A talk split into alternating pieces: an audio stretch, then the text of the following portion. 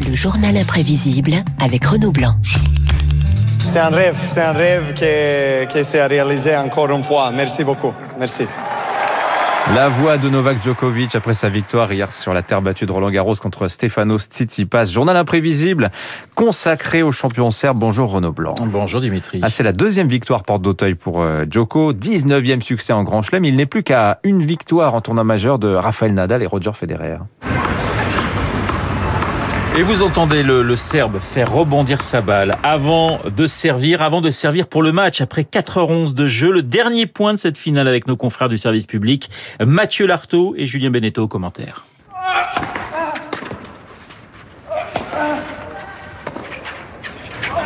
La nouvelle génération attendra. Le taulier est là.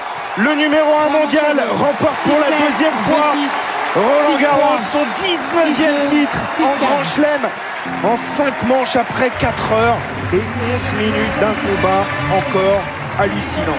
4h11 effectivement pour terrasser l'Apollon du tennis grec Stefanos Tsitsipas qui a fait trembler le numéro 1 mondial. Des échanges de toute beauté et un début de match incroyable hein, de Stefanos qui récitait véritablement son tennis à la perfection. Petite musique grecque sur le central pendant plus de 2 sets.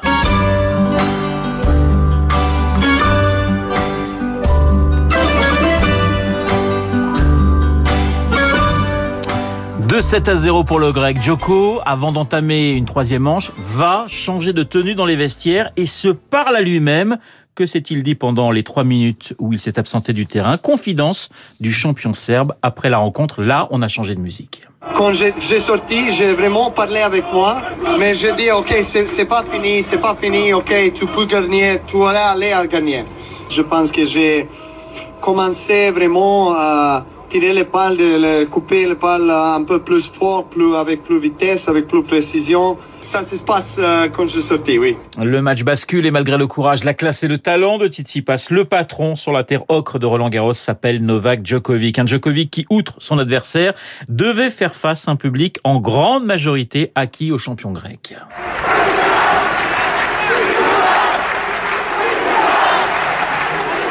Vous entendez les Tsitsipas, Tsitsipas scandés par le public. Mais le Serbe, en France, le hein. Serbe est habitué à ce genre d'ambiance. On peut même dire qu'il s'en nourrit. Joko qui n'a peur de personne. C'est un match.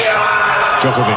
Oh, le cri. Et vous vous rappelez de son cri en quart de finale, un quart de finale du tournoi contre l'Italien Mario Berrettini, un cri impressionnant, symbole de sa rage et de sa détermination.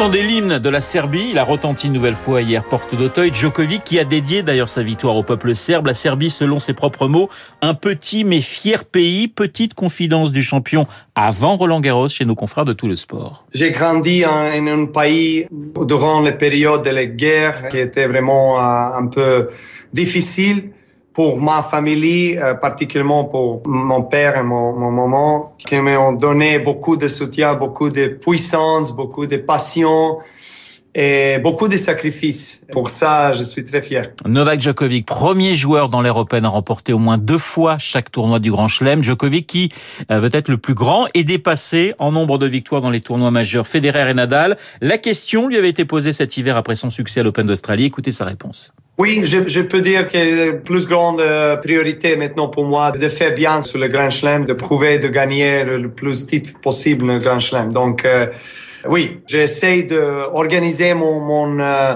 mon calendrier et tout tournoi pour vraiment euh, faire bien sur le Grand Chelem. particulièrement à Roland Garros. Voilà, Roland Garros c'est fait, vous le disiez Dimitri, 19 tournois pour le Serbe, 20 pour l'Espagnol et le Suisse.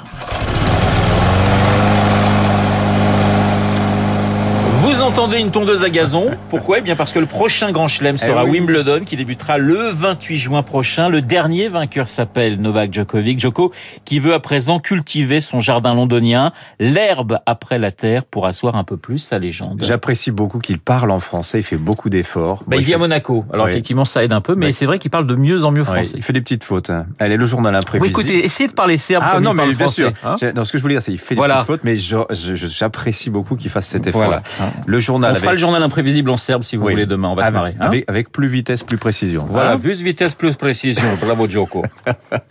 Merci Renaud Blanc. Il est 8h05, le décryptage éco David Barou. On va parler, ah bah tiens, on va pas rester sur la pelouse avec le football et l'arrivée et l'éruption d'Amazon.